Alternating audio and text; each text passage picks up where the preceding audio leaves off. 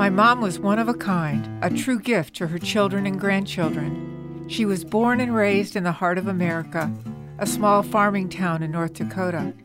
From her college days in California to her service as a W A C in World War Two, she carried her beauty and grace with intelligence and a heart of gold.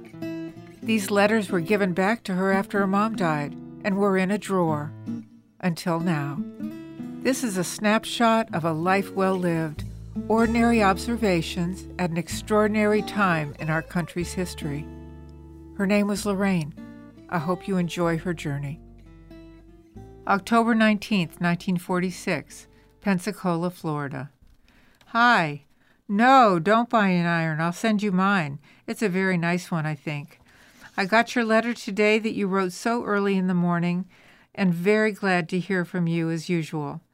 I got a kick out of that last paragraph, Lee, because I'd sung your praises to the girls and how you got up so early, and I wasn't sure they really believed that you did.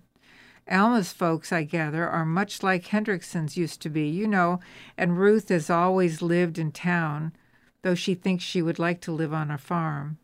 So they fixed the porch. Gee, I'm so homesick. Don't forget to remember to count in the flowers, and where are you going to put the garden?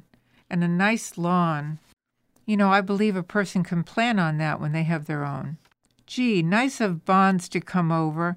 They're such nice friends to have. Remember me to them when you return their call. I guess Ruthie and Alma are taking care of Jimmy, that supply officer's boy, tonight.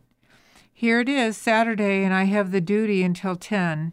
Tomorrow I have it because a fellow asked me if I would swap because he wanted to go away. In one way it's nice because I'll have all of next weekend off. I'd have had to take watch next Sunday, but it makes a long stretch of duty. I'll write again. Love, Lorraine. Writing a letter to someone you love is pretty much a lost art. We are so tied to social media and the immediacy of communication, we've moved away from pen and paper. The letters I'm reading are a little tattered, but still in their original envelope. What I would like you to take away from each episode of this podcast is one thought. Almost a century ago, our world was in chaos. Some things never change.